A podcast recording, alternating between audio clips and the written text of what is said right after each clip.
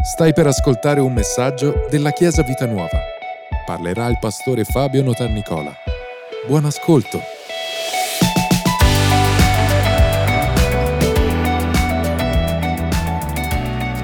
Io voglio leggervi oggi un passo molto conosciuto che si trova in Giovanni, capitolo 1, versetto 11, dice Egli è venuto in casa sua, sta parlando di Gesù, la parola che si è diventata carne, quindi l'incarnazione Gesù che è venuto sulla terra. Dice, egli è venuto in casa sua e i suoi non l'hanno ricevuto, ma a tutti coloro che lo hanno ricevuto, egli ha dato l'autorità di diventare figli di Dio. A quelli cioè che credono nel suo nome, i quali non sono nati da sangue né da volontà di carne né da volontà di uomo, ma sono nati da Dio. E la parola si è fatta carne e ha abitato fra di noi e noi abbiamo contemplato la sua gloria, come gloria dell'unigenito proceduto dal Padre, pieno di grazia, pieno di verità. Nel gergo un po' evangelico, se ti ospiti forse l'avete sentito poco, ma noi spesso usiamo questa espressione, hai eh, ricevuto Gesù nel tuo cuore, eh, hai, eh, sei stato salvato, ma spesso diciamo hai ricevuto Gesù nel tuo cuore, che non è un'espressione molto usata nel Nuovo Testamento, ma qui la troviamo e nasce proprio da qua. Cosa vuol dire eh, questa espressione, hai ricevuto Gesù nel tuo cuore? Nasce da questo contesto perché qui viene detto che Gesù è venuto, si è incarnato, è venuto nel, in casa sua. Perché dice casa sua? Un po' perché si riferisce ai giudei, perché era nell'ambito del giudaismo che Gesù si è, eh, si, è, si è, presentato, ma anche perché questa è casa sua, l'ha creata lui, l'ha, l'ha fatta lui. Eh, a volte quando uh, con i figli, no? qualcuno dei, dei, tuoi figli ti dice questo, questa cosa è mia, te lo dice in casa tua, tu lo guardi e dici guarda che qua, tutto quello che tu vedi ho pagato io. Prima di dire che è cosa tua, hai voglia. E in un certo senso Dio ogni tanto ci guarda e vede noi come dei bambini che ci teniamo le cose, no? che, che, siamo così e, e, e, quando lui è venuto sulla terra lui si aspettava uh, in un certo senso di essere accolto per casa sua, lui che ha creato ogni cosa. Invece Israele, poi con Israele c'era il patto con Israele, invece con Israele proprio non l'hanno ricevuto.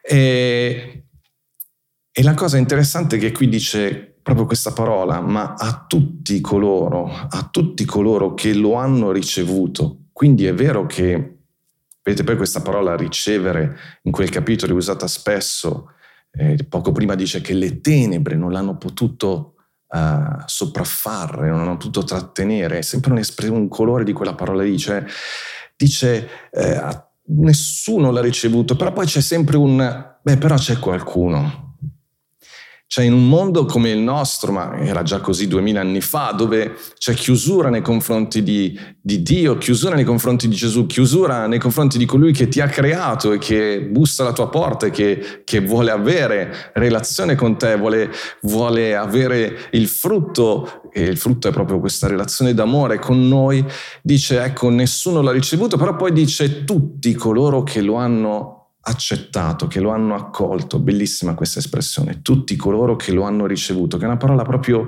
semplice. Non dice tutti coloro che hanno capito tutto di Gesù, tutti coloro che hanno studiato tutto di Gesù, tutti coloro che hanno fatto uh, cose assurde per Gesù, no, dice semplicemente a tutti coloro che hanno accettato per un attimo di prendere in considerazione che forse quel Gesù è davvero chi dice di essere.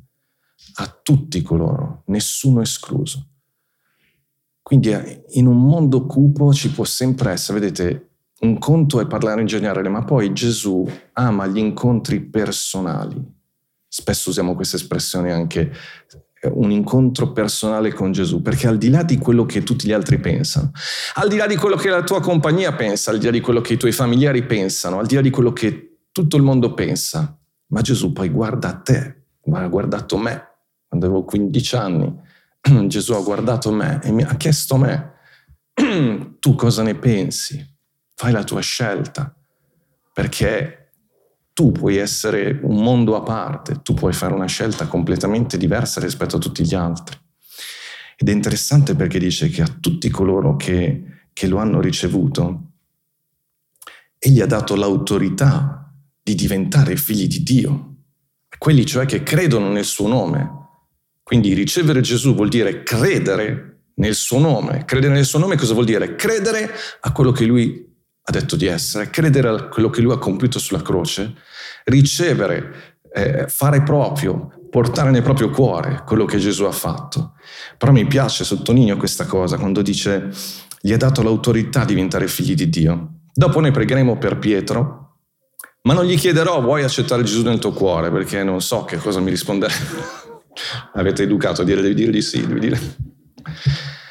Noi non lo battezzeremo perché? Perché, ascoltatemi bene, questa è una cosa veramente importante, non voglio rubargli questa opportunità di scelta, perché scegliere è la cosa più bella che tu hai, scegliere è il potere più grande che ti è stato dato.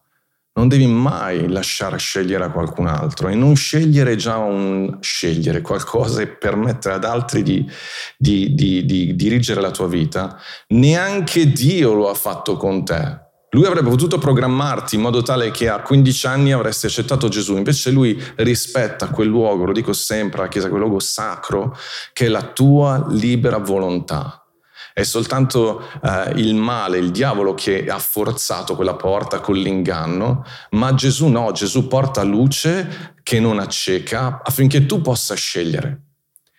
E non vogliamo togliere questa responsabilità e questa opportunità a Pietro che quando sarà più grande dovrà scegliere. Perché? Perché quella scelta non è scegliere una chiesa, non è scegliere una denominazione, non è scegliere una compagnia, non è scegliere un posto dove trascorrere la domenica, è scegliere di accogliere Gesù nel proprio cuore e ricevere l'autorità di diventare figlio di Dio. Vuol dire il cambiamento per tutta l'eternità, per il destino eterno della tua vita. Ed è una scelta così importante che assolutamente dobbiamo fare e la possiamo fare solo da adulti, la possiamo fare solo quando siamo coscienti della, della, nostra condizione. Gesù non è stato accolto perché? Perché Gesù alla fine diceva alle persone un messaggio molto semplice, è vero che è un messaggio una buona notizia, però una buona notizia che seguiva il fatto che, oh, devi ravvederti, devi cambiare sei un peccatore, hai bisogno di perdono, la tua vita così non va bene, non sei, in, non sei in pace con Dio, quell'ansia, quella paura che vivi, quella, quel vuoto che a volte senti, non sei creato per questo, tu sei creato per la gloria, per le cose grandi, sei creato per la bellezza, sei creato per avere una relazione con tuo padre, con il Padre Celeste. La famiglia poi naturale è proprio una, un'immagine di tutto questo. Sei creato per amare, per essere amato, sei creato per essere significativo, per, sei creato per fare e per avere una una vita importante, una vita significativa, che non vuol dire fare cose eclatanti come il mondo cerca, ma qualcosa di valore per persone che ami per persone che reputi importanti per la tua vita. Tu sei importante per questo, sei creato per questo e non sei creato per il peccato. Infatti il messaggio di Gesù era rivolto anche ai giudei, diceva ravvedetevi. In questi giorni abbiamo insegnato al corso per, eh, del, del discepolato, ravvedetevi e credete all'Evangelo, lascia la tua vita, lascia le cose vecchie come il figlio al prodigo, a un certo punto si rende conto e dice ma io cosa ci faccio in questo porcile? Ma perché la mia vita è così combinata? Ma perché faccio... Non, non, non, mi piace neanche quello che sto facendo, non mi piace neanche quello che sto mangiando, non mi, non mi soddisfa. E allora si alza e torna dal Padre. Il messaggio di Gesù è questo, è un messaggio che ci aiuta, che ci spinge al cambiamento, che ci spinge a ritornare alle braccia del Padre. Però è proprio lì che trovi la pienezza di ciò che abbiamo bisogno, la pienezza di una, di una relazione con Dio, prima di tutto il perdono che ti toglie un peso enorme dalle spalle. E questa libertà di entrare alla presenza di Dio senza sensi di colpa, di condanna, questa libertà di entrare, come abbiamo detto prima, di cantare, di lodare, essere sicuri del suo aiuto, comprendere che la sua benedizione è sulla tua vita, vivere con una con una pace, una serenità, che non vuol dire che non hai problemi, ma che in tutto quello sai dove stai andando, sai da dove vieni. Gesù è l'alfa e l'omega, Gesù è il nostro inizio e Gesù è la nostra destinazione. Alleluia. E vi ripeto queste parole ancora una volta, dice, o meglio andando avanti nel versetto, dice, queste persone, coloro che accettano Gesù, non sono nati da sangue, né da volontà di carne, né da volontà di uomo, ma sono nati da Dio. E ancora una volta, vedete, questa frase poteva anche non essere messa perché era già chiaro, ma qui insiste Giovanni, dice guarda che queste persone, i figli di Dio, non sono nati da sangue, cioè non è un qualche cosa che erediti per, perché i tuoi genitori credevano, i tuoi nonni credevano, sei una nazione che è cristiana, tra virgolette, allora sei il figlio di Dio. No, no, non, è, non, sono nati da sangue, non sono neanche nati da volontà di carne, cioè non è qualcosa che ti puoi conquistare tu con la tua forza, perché sei carne, sei debole, è un dono da parte di Dio. E poi dice non è neanche volontà di uomo, non, non, non è perché altri possono scegliere per te, dice ma sono nati da Dio, nati da Dio. Quando guardo i miei figli riconosco in loro dei tratti di mia moglie, dei tratti miei, purtroppo anche i miei, perché sono figli. Dio vuole trasmetterti la sua natura. Come lo fa? Facendoti diventare figlio, perché se sei figlio automaticamente, automaticamente, parte della natura di Dio, Gesù stesso viene a vivere dentro di te. E non è faticoso, non è difficile, certo ci si lavora, ma è un dono da parte di Dio. Ed è bello perché ancora una volta dice sono nati da Dio. Quindi nessuno di noi quando siamo nati, noi non abbiamo fatto niente. I nostri genitori si sono divertiti un po' e noi siamo nati. Noi personalmente non abbiamo fatto niente. Nati da Dio vuol dire, ma allora io devo fare qualcosa. È sempre l'incontro di due volontà. Dio ha fatto tutto quello che era eh, in, in suo potere fare, quello che era necessario fare affinché tutti noi oggi potessimo accogliere il dono della salvezza, decidendo semplicemente sì, Signore, credo in te. Non capisco tutto, non ho capito niente di quello che ha detto questo qua, non mi ricordo manco come si chiama, non so chi è, non so perché sono qui, però accetto, accolgo per un attimo, apro un attimino la porta del mio cuore.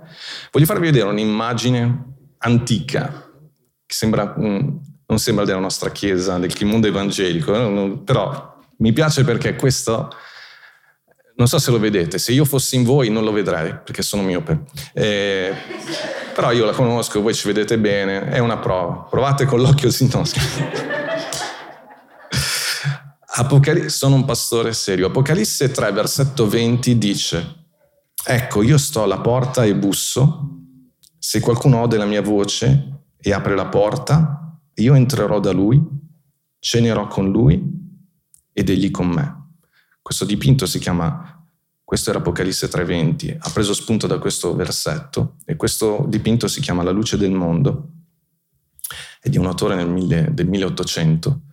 Però mi piace perché questo autore, non so appunto se lo vedete bene, però ha questo rappresenta Gesù, la luce del mondo, che sta bussando a una porta. Questa porta non ha una maniglia esterna ed è tutta piena di, di rami, come certe porte abbandonate. Vuole rappresentare l'ottusità a volte della nostra mente, che anche se Dio ci parla, ci parla, ci parla, continua a bussare, noi... Perché Dio, guarda, anche se eh, Dio ci parla in tanti modi, Lui si, non si tira mai indietro anche se a volte facciamo cose religiose o facciamo semplicemente partecipiamo a dei riti o delle cose, o delle, delle, non so, riti non è la, persona, la parola giusta, però facciamo delle cose per tradizione, ecco, non è detto che Dio comunque non si usi anche di quello per parlarti in qualche modo. E convertirsi, ravvedersi, nascere di nuovo e in realtà rendersi conto che Gesù ha lavorato tanto nella mia vita, ma io non ho mai aperto, vedete perché non ha disegnato la maniglia? Perché la maniglia è solo all'interno. Gesù non può aprire quella porta. E se ti stai chiedendo, ma io non so, non riesco a capire se realmente ho mai parlato, mi hanno parlato così tante volte di Gesù, questo è un altro nostro rischio è da italiani che viviamo in una, una nazione, hanno, mi hanno parlato così tanto di Gesù che io boh, penso di averlo accettato, però mo, ascoltando questo qui mi mette qualche dubbio. E beh, leggi quello che c'è scritto. Se hai aperto quella porta, dice Gesù, io entrerò, starò con te, vi leggo queste parole, entrerò da lui, cenerò con lui ed egli con me. È l'espressione di intimità più forte di quei tempi, ma ancora oggi, il fatto che accogli una persona, quando accogli una persona, accogli la persona per tutto quello che è, per il messaggio che ha, e sedersi a cena con Gesù vuol dire aver ricevuto un, uh, una pace, aver ricevuto tutto quello che Lui ha preparato per noi, quindi il perdono per i propri peccati, pace nel proprio cuore, gioia nel proprio cuore, voglia di, di vivere, di servire, desiderio di fare la sua volontà e non la mia, e, e, e l'attenzione verso l'altro, e, e, la voglia di non peccare più, volte si sbaglia, va bene, ma non ci... No, io senti che dentro di te c'è stato un click, un qualcosa per cui nato di nuovo qualcosa, c'è un'apertura, un qualcosa che prima non c'era e, e un desiderio di conoscerlo perché lui è entrato in casa, si è seduto e abbiamo iniziato a parlare. E non ha iniziato a elencarmi tutte le cose che non andavano, ha iniziato a parlarmi di tutte le cose belle che lui ha preparato per me. E quel cibo mi ha soddisfatto e mi sta ancora oggi soddisfacendo, mi sta dando vita. È la presenza del suo Spirito in noi, è la, quella è la prova più grande. È lo Spirito di Dio, dirà l'Apostolo Paolo, che testimonia al nostro spirito che siamo figli di Dio. Non è un certificato di una chiesa, non è fare delle cose, non è partecipare. Quelle poi sono cose che vengono dopo, ma all'origine di tutto c'è questo incontro con Gesù, hai aperto la porta, Gesù è entrato e ci siamo seduti a mangiare con lui e lui con noi. Vi ripeto questa parola. Io è, ecco, io sto alla porta e busso. Se qualcuno ode la mia voce, e io sono convinto che qualcuno sta ascoltando la sua voce in questo momento, e apre la porta, io entrerò da lui, cenerò con lui, e mi piace perché lo, lo ripete, ed egli con me è un mangiare insieme. Ovviamente immagine anche della Santa Cena, del momento prezioso della morte e della risurrezione di Gesù. E il mio invito naturalmente è questo. Il Signore ci sta parlando, sta sicuramente bussando, non sfonderà la porta.